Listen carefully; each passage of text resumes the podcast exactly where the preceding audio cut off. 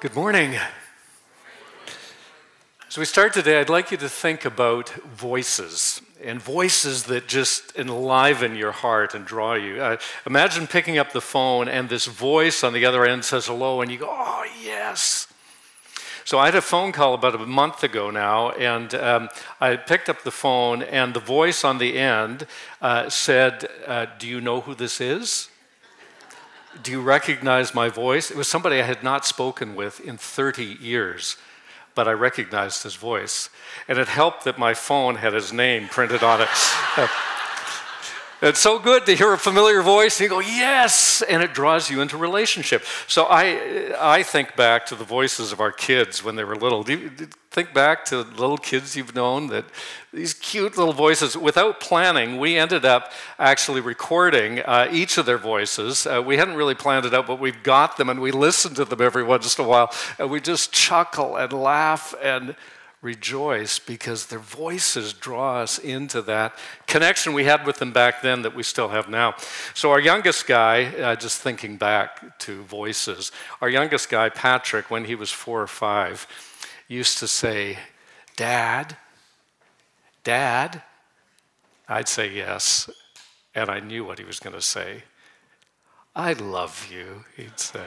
They're great. He'd say it to Sarah too, except he'd say, Mom, Mom, I love you. So wonderful because voice draws us into connection. So, what we're going to focus on this morning in the passage that we come to is voice and ears. The voice of the shepherd and the ears of the sheep. That's where we're going. But before we get there, we need to pull back and see something of the bigger picture first.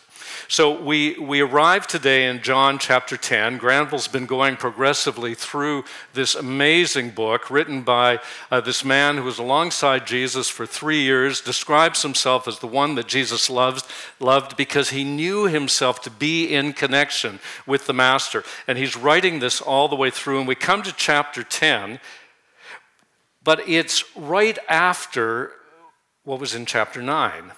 And in chapter 9, John very deliberately takes the whole chapter to write the story about one man.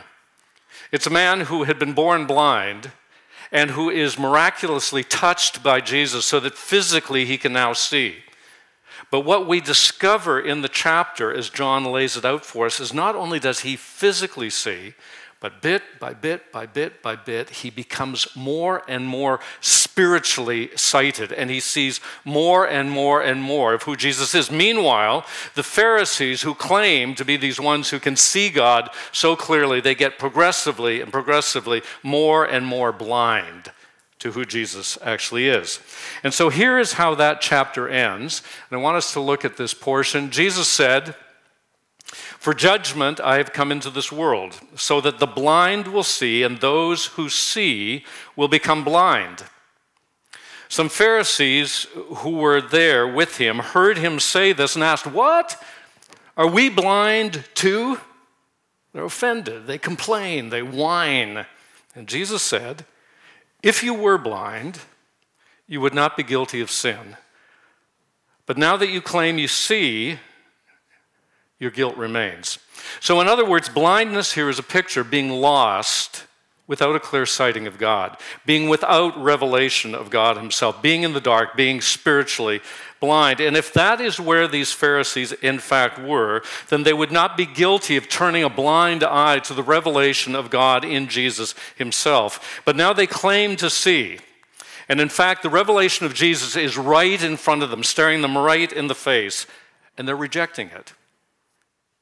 Jesus says, therefore, you're guilty. Now, having said that, Jesus immediately launches into a new word picture. We're at a bit of a disadvantage in our present text in John's gospel because there are chapter divisions put in. John never wrote those chapter divisions, they got put in later. And sometimes they're helpful to find our way around, sometimes not so much. And in this one, not so much. Because John tells chapter 10 immediately following chapter 9. And in fact, Jesus is speaking at the end of chapter 9. He just keeps on speaking into chapter 10. But he's moving into a new word picture. So, what I want to do is just give you a brief outline of where this chapter is going, and then we're going to settle in to the main theme. So, here's the progression. Chapter 10, verse 1. I tell you the truth. The man who does not enter the sheep pen by the gate, but climbs in by some other way, is a thief and a robber. That's the Pharisees he's talking about, and others like them. Verse 2 The man who enters by the gate is the shepherd of his sheep. Who's that? It's Jesus.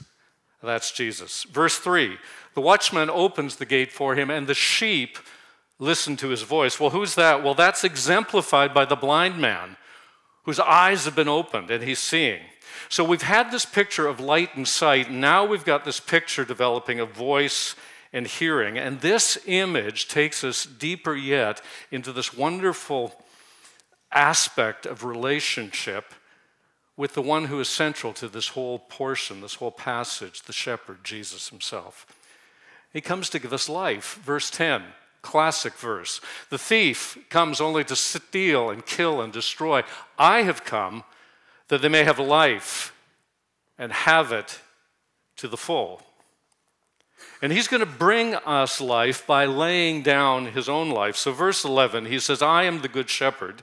The good shepherd lays down his life for the sheep. Now, I think we've heard this verse so often that it just kind of flies over our heads so often. We don't actually settle into what it means. This is an extraordinary thing to say. This is an extraordinary thing for a shepherd to do. In fact, think about it. Who has ever heard of a shepherd laying down his life for the sheep? The shepherd will risk his life to save the sheep. We watch David in the Old Testament doing exactly that. He goes after the lion and the bear to save the sheep, and it's at risk of his own life, but he is trying not to die, right? This shepherd, Jesus says, intentionally gives his own life up in order to save the sheep. It's phenomenal. Now, the upshot is that he gives his sheep eternal life and holds on to them and will never let them go. And so, toward the end of the chapter, verse 28, he says, I give them eternal life, and they shall never perish. No one can snatch them out of my hand. Isn't that good news? I'm going to read it again, and I want you with enthusiasm to say hallelujah, okay? I give them eternal life, and they shall never perish. No one can snatch them out of my hand. Amen. So I want to be one of those sheep, don't you? I don't want to be a thief or robber. I don't want to be connected with a thief or robber. I want the shepherd. So, how? How do I get connected with the shepherd? Well, in this passage, the connection happens through the shepherd's voice and the sheep's ears. It's the voice of the shepherd and the ears of the sheep. Hearing the voice is crucial, and listening and responding to the voice is absolutely vital. Now, in the big picture, this image has to do with faith. So, this is what the blind man did. You see, he exercised faith. He listened and he responded and he entered into relationship with Jesus. This is exactly what the Pharisees did not do. They didn't listen, they didn't enter in, they couldn't see, and they were deaf to the voice of the shepherd. Now, changing the image slightly, but still dealing with shepherds and sheep, Jesus goes on, he says, we're going backwards to verse 9, he says, I'm the gate. Whoever enters through me will be saved. He will come in and go out and find pasture. So each of these images, sight and seeing, voice and hearing, gate and access, all of them have to do with connection with Jesus. That's the crucial element. And each of them has to do with a beginning, with an entry point. And so you've got the restoration of sight, you're in darkness, blindness, and all of a sudden you can see. You've got the voice, it catches your attention and it draws you into response and into relationship. You enter in. And the gate was this perfect picture of opening up and you enter through it. And so each has to do with beginning points, with entry points, but each of them also has to do with this ongoing connection. It's not just the beginning, but it's the ongoing life of faith. And so, sight, well, once you've got it, you use it, right? And you walk in it. The gate, Jesus says he will come in and go out and find pasture. It's the ongoing access to life. And hearing? To have ears to hear, this is powerfully about connection. It's powerfully about relationship, ongoing relationship, ongoing connection. So, this is where we're now going to spend our time the voice and ears to hear. Voice of the shepherd, ears of the sheep. So, I'm going to assume that we all have responded, we have entered in to relationship with Jesus already. And if that's not yet true for you, either here or online, at the end, we're going to take some time just to pray, and I will welcome you to just say yes to the shepherd and to enter in, come through the gate, enter into relationship, have your eyes open to him. But for the rest of what I'm going to talk about, I'm going to assume that we have already entered into this relationship. And then to ask the question what does it mean now for our ongoing life to have ears to hear the voice of the shepherd right here and right now? So we're going to take a look at the shepherd first, and then we're going to take a look at us, the sheep. And we're going to do this fairly quickly, but I've got four things to tell you about the shepherd and three things to tell you about the sheep. So you ready? Shepherd. And each of the things that we're going to look at are absolute givens. They are surefire, they're guaranteed statements about who he is and what he does. The first thing is he speaks. So this whole chapter assumes that this is the reality. There's no question, this passage is dependent on this fact. The shepherd speaks, the sheep hear, and they respond. And the clear implication of this passage is that he keeps on speaking. He keeps on using his voice so that we can be drawn into deeper relationship. It's, his voice is the mechanism for relationship, for communication, for connection, and he wants us to know him. He wants us to enter more deeply in because the voice is crucial for relationship. So, Sarah and I have a, a grief in our life at the moment, someone that is very dear to us has stopped talking. They've stopped using their voice, they've stopped communicating. And effectively, what they've done is they have cut off relationship. And it's painful because the voice opens the door and draws us into relationship. The shepherd speaks. There's no question. He keeps on speaking. So, how does he speak? What are the ways the shepherd speaks to us? I actually want you to answer, so just shout it out. How does he speak? The Bible, yes, amen. It's full of the voice of the Lord. How else does he speak? Through the Spirit. What else? Preaching, we, we trust. You've been praying, Lord, may you speak. How else does he speak? Creation, we see it and we're drawn to Him. Other believers, a wise counsel, things they say, and just it sparks, and we go, yes. What else? Somebody else. Hymns. Yeah, on and on, the, the quiet in our heart, our soul. Um, he speaks in so many different ways. And the only question is, what does his voice sound like, and will we recognize it? Now, we're going to come to that in a bit when we talk about the sheep. But this is the first thing he speaks. The second thing that's true about the shepherd is he calls his sheep by name. That's what verse 3 tells us. He calls his own sheep by name. So, what this means is we are individually in his sights. It's incredibly personal. He knows our name, it's absolutely phenomenal. And this is foundational to relationship. The name is crucial to relationship. So, I was reflecting on how long ago this was. Uh, 50 years ago now, in the summer, I was between grade 11 and grade 12 at Magee High School.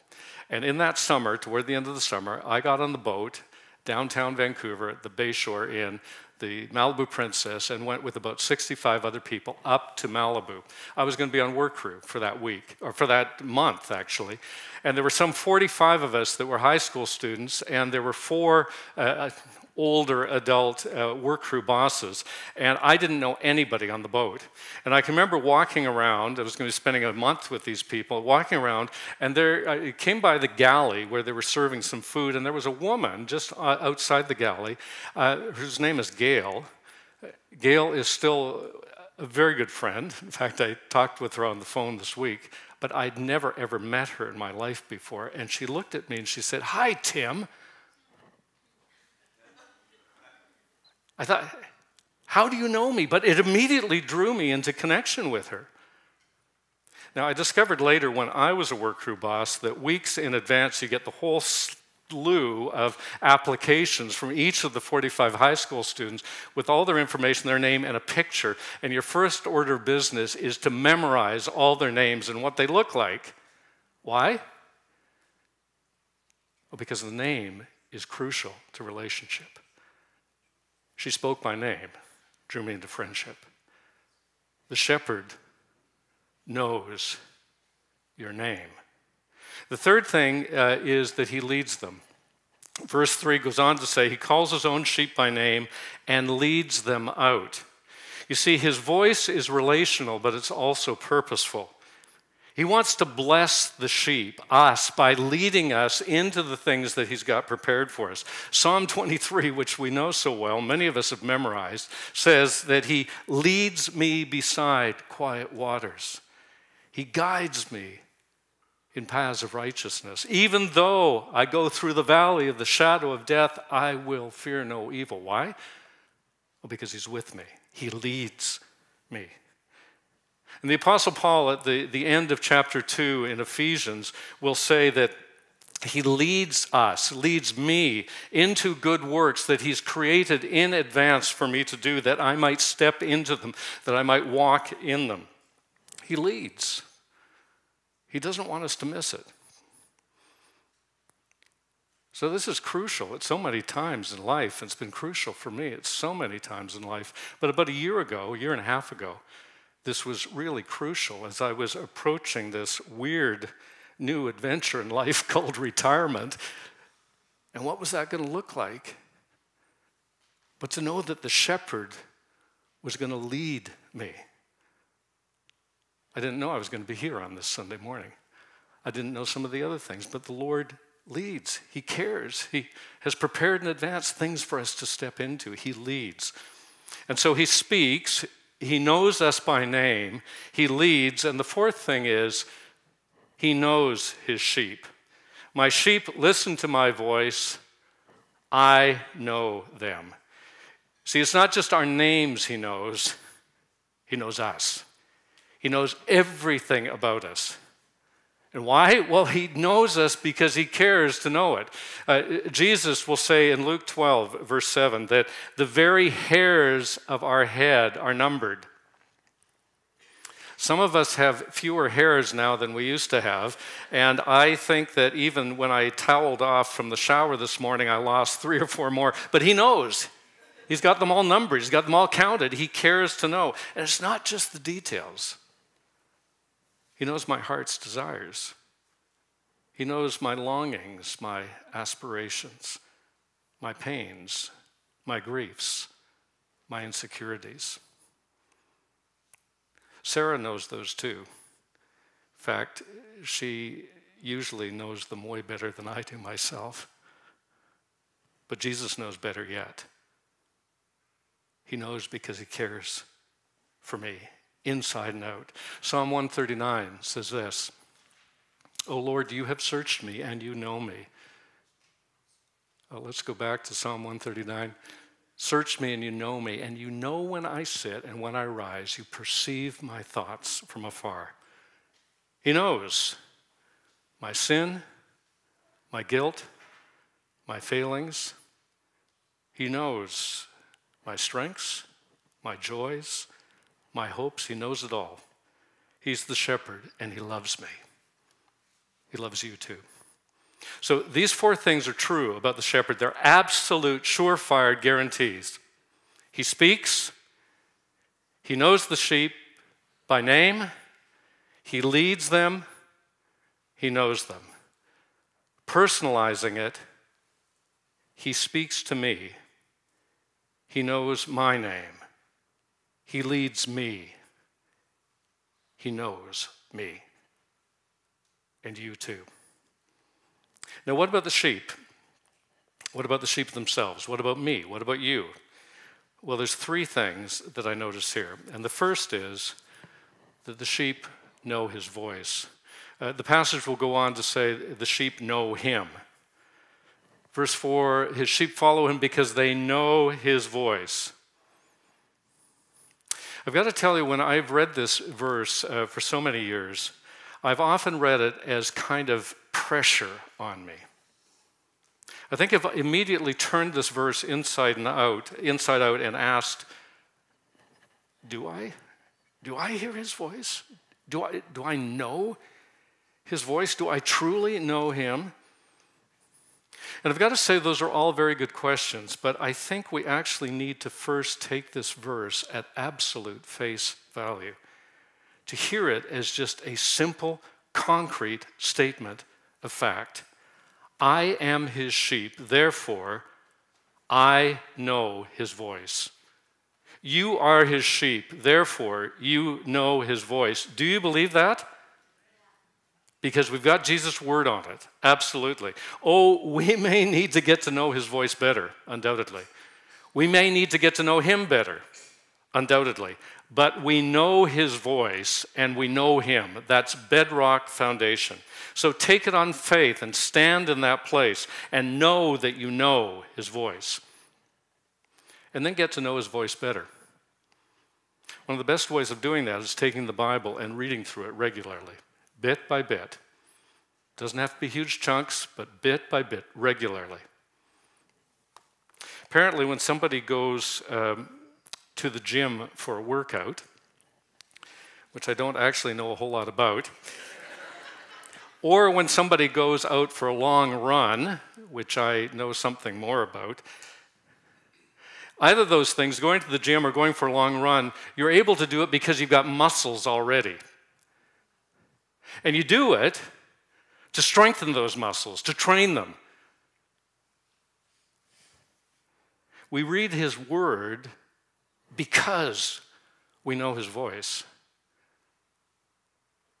And as we read, we get to know his voice better. We strengthen those muscles. So the first thing is the sheep know his voice, take it on faith. Uh, the second thing is the sheep listen. Uh, his sheep listen to his voice. The sheep are attentive, they hear, they, they recognize his voice, they pay attention to it, and they take in what he's saying. I've got to tell you that I have been yearning to hear the Lord's voice more clearly for years. In fact, probably about 40 years ago, I stumbled upon a, a scripture, two verses in the Old Testament, which I've since discovered are um, anchored in the third of the servant songs in Isaiah. They're songs and statements about Jesus himself. But as I read it, it, it, came alive for me with yearning for myself and became a prayer. It's Isaiah 50, verse 4 and 5.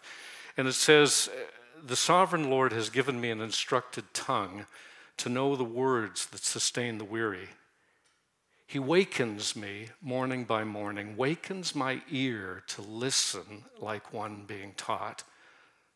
The sovereign Lord has opened my ears, and I've not been rebellious. I've not drawn back. What a wonderful passage. It's true about Jesus. We are in Christ. It's meant to be true of us also. And it's been a yearning. And I think when I first stumbled upon those verses, I had a particular idea in mind of what that was going to look like, what it would be like to hear the voice of the shepherd. And I hadn't grabbed hold of the fact that Jesus, as the shepherd, this first point about the sheep, has says that we know his voice. And I was just hoping and yearning that I would hear his voice. In those days, I had a roommate before Sarah, uh, a friend of mine that I lived with for a year. And Ian uh, was very gifted as an evangelist, and he had a particular sensitivity to the voice of God. And so he'd be heading into a meeting and he would just have a deep sense of what was meant to happen in that meeting, kind of prompted by the Lord. Sometimes he would meet with somebody and he would know beforehand that they were going to come to faith in Jesus that day. One time he was uh, walking in the residential area at UBC and he just had this prompting from God. He knew that God was speaking, that he needed to go to the UBC hospital where an old family friend was, was there in the intensive care. And he had a message to speak to him. I think the message was just simply, God loves you. And so he went right then and there. He got to the hospital. And uh, this old family friend, who was quite old at that point, uh, in bad shape, sat up in the bed. And Ian said to him, God loves you. And the man lost strength and fell backward and died. And that message in that moment was prompted by the nudging that he'd received as he was walking on the road. I thought, wow, I, I want to hear God's voice. And I expected if I was going to hear voice, God's voice, it was going to be just like that. But what I've discovered since is God speaks to us all in different ways. Isn't that good? He speaks to us. He speaks to us. We know his voice, but it's in different ways for different ones of us. So for me, I think I most regularly hear his voice as I read the scriptures daily. And there's this regular, ongoing, bit by bit of understanding more of who he is and being refreshed. But then sometimes there's this aha moment where something just seems to leap right off the page. So I had this experience about three years ago at the beginning of the year. I was sitting, uh, as I remember it, in the sanctuary of the church I was serving in Abbotsford. And I was reading in the book in the Old Testament, Haggai, which I must say I've not spent a lot of time in. It's only two chapters long. And I got to verse 19 of chapter 2, and it leapt off the page. From this day on, I will bless you. I thought that's a message for me and for our congregation. And it sustained me over many months, and I kept on praying into it.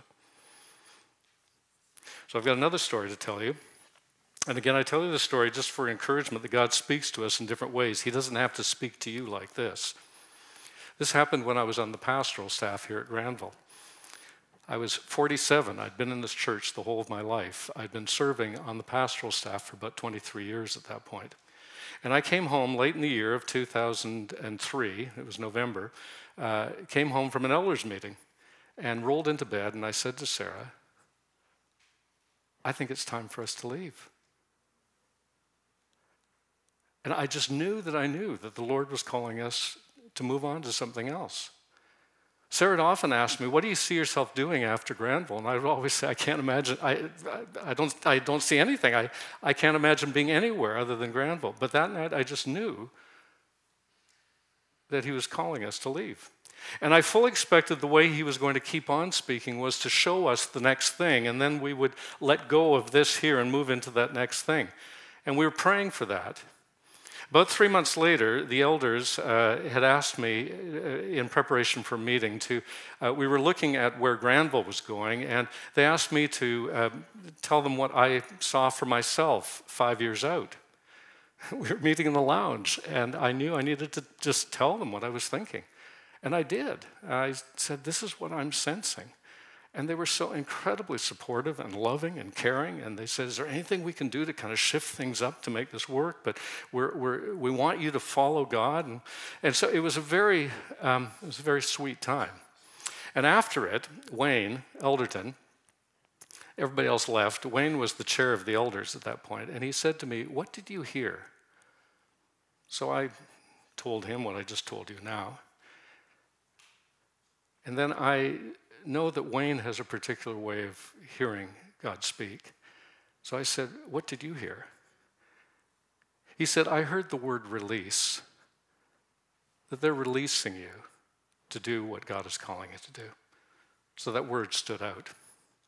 But four months later, there was a guy uh, who had been on the pastoral staff here briefly while he studied at Regent, uh, Chris, and he came back to teach at Regent, and we were having lunch in July, and I was telling him my whole story, and uh, I was knowing that God was calling us to leave, but I was waiting for the next thing, and he said to me, if, if you know that God is calling you to leave, why don't you just resign? struck fear in my heart. And then he used the word release. I thought, oh, that's interesting. About two weeks later, I met with another guy who was a, a, counselor, and I told him my story, and he said the same thing to me Why don't you just resign? And I thought, uh, it struck fear in my heart. And then at the end of the summer, Sarah and I were up at Barnabas Family Ministries on Keats Island. We were speaking, and um, there was a young couple from Marine View Chapel that had gone through the experience of God calling them into something new uh, individually, and they both left what they were doing with no means of support, and they saw God try, uh, care for them over the next period of time. It was so encouraging. And towards the end of the week, in fact, the last day before we left, they said they'd like to meet with us to pray. And so, um, as we sat in the room, just the four of us, uh, she said, I've got a word for you. I don't know if it'll mean anything to you. The word is release. Well, that means something. So then we left there on the Friday, and I came home, and on the Saturday, I was preparing my sermon for the next day, and I was completely stressed because I told the elders I was going to let them know what was happening next by the end of the summer. This was now the last Sunday, the last weekend of August. And Sarah came into my study where I was studying, eh, trying to get ready. She said, How are you doing? And I just burst into tears. And I said, I'm feeling so stressed about this. And she said, Well, let me just pray for you. And she prayed, and she said, Lord, would you please please guide Tim, and may it be through your word. And so I was preaching that Sunday from 1 Timothy uh, that says, Godliness with contentment is great gain. And the cross reference led me back to the Sermon on the Mount. And the Sermon on the Mount, Jesus was saying, The birds of the air, the flowers of the field,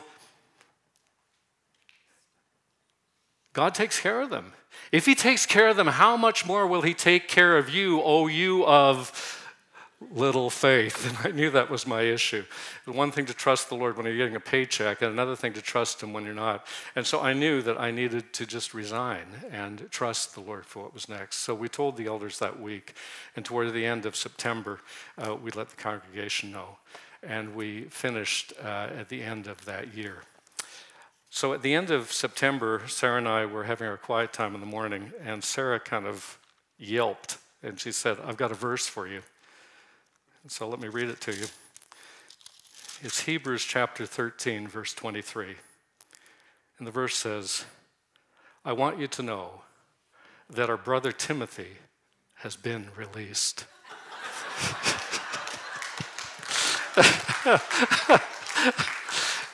Isn't that great? And so the Lord speaks in different ways. And I know He speaks to each of us because He said He does and we will recognize his voice. But we do need to listen, we do need to be attentive. So, the third and final thing about the sheep is that the sheep follow. His sheep follow him because they know his voice. The sheep don't just listen and sit still, no, they follow. He speaks so that we might engage in life, and his intention is that we get on track with him and follow after him. And so take the step. Whatever it is He's speaking into your heart, take the step. Is He speaking to you about spending more time in His Word? Well, do it. Go home this afternoon and take your Bible and start read one chapter, read one portion. Don't put it off. Step in. Has He been prompting you to reach out to someone in need? Don't put it off. Take the step. Perhaps He's been prompting you about someone that you need to forgive and you don't want to, and they don't deserve it. They never do. but you know that He's speaking to you. Don't put it off, just do it. Maybe it's an issue of giving. Maybe He's asking you to stretch right now to meet a particular need. Well, don't hold back. Or perhaps it's a commitment to prayer. There's someone that you know you need to be praying for regularly, or some situation. Put a reminder in your smartphone so it dings every time at lunch or dinner or whenever, and pray. Do it, whatever it may be. And what about for Granville? What about for this dear community? What does it mean to listen and what does it mean to follow? And it is likely that in this season, each of you has particular longings and pictures and images in your mind of what this next season is going to be and how the Lord should answer. How he will meet the needs of this church and what the timing will be, and how he will work through uh, transitional pastor, and how he will work through the leadership team, and what the new uh, lead pastor might be, what, be like, and what they might do. And all of these hopes and dreams impact your prayers, and that's good. It's the way it should be. Pray them, pray them with passion, but keep listening. Keep listening. Because the Lord may actually have something different in mind than what you have been expecting. So listen and be ready to follow. Even if it's an unexpected direction, even if it stretches, even if it calls for sacrifice. Three things about the sheep. Against the background of the surety of, of who the shepherd is, three things about the sheep. You know his voice. Stand in that confidence, walk in it. Secondly, listen intently, attentively, regularly. And thirdly, follow quickly, closely. Let's pray together. And so, dear Lord Jesus, we thank you so much that you, in fact, are the Good Shepherd. You are so good and so loving that you have laid down your life for us. Greater love has no one, and we thank you. Thank you that you have saved us and rescued us. Thank you that you, your intention is that we would know you better and better and better. That we too, like John, would know that we are the one that Jesus loves. And so, Lord, would you please uh, give us patience in listening and attentiveness in listening and faith knowing that we know your voice. And through your word and through circumstance and through people and through uh, the divine whisper in our hearts, would you please make your voice known? And then please strengthen us with power by your Spirit and in our inner being that we might step into the things that you are speaking to us about. And Lord, as we come to a conclusion here, I want to lead in prayer now for anyone who has not yet entered into the gate, entered through the gate, entered into salvation. And so, Lord, on their behalf, with them praying along, we want to say simply yes. Yes, we receive the gift of your life laid down for us so that we could be rescued and saved. Yes, we respond, Would you please open our eyes, open our ears? And would you please, by your Spirit, lead us in following you? And we pray it in Jesus' name. Amen.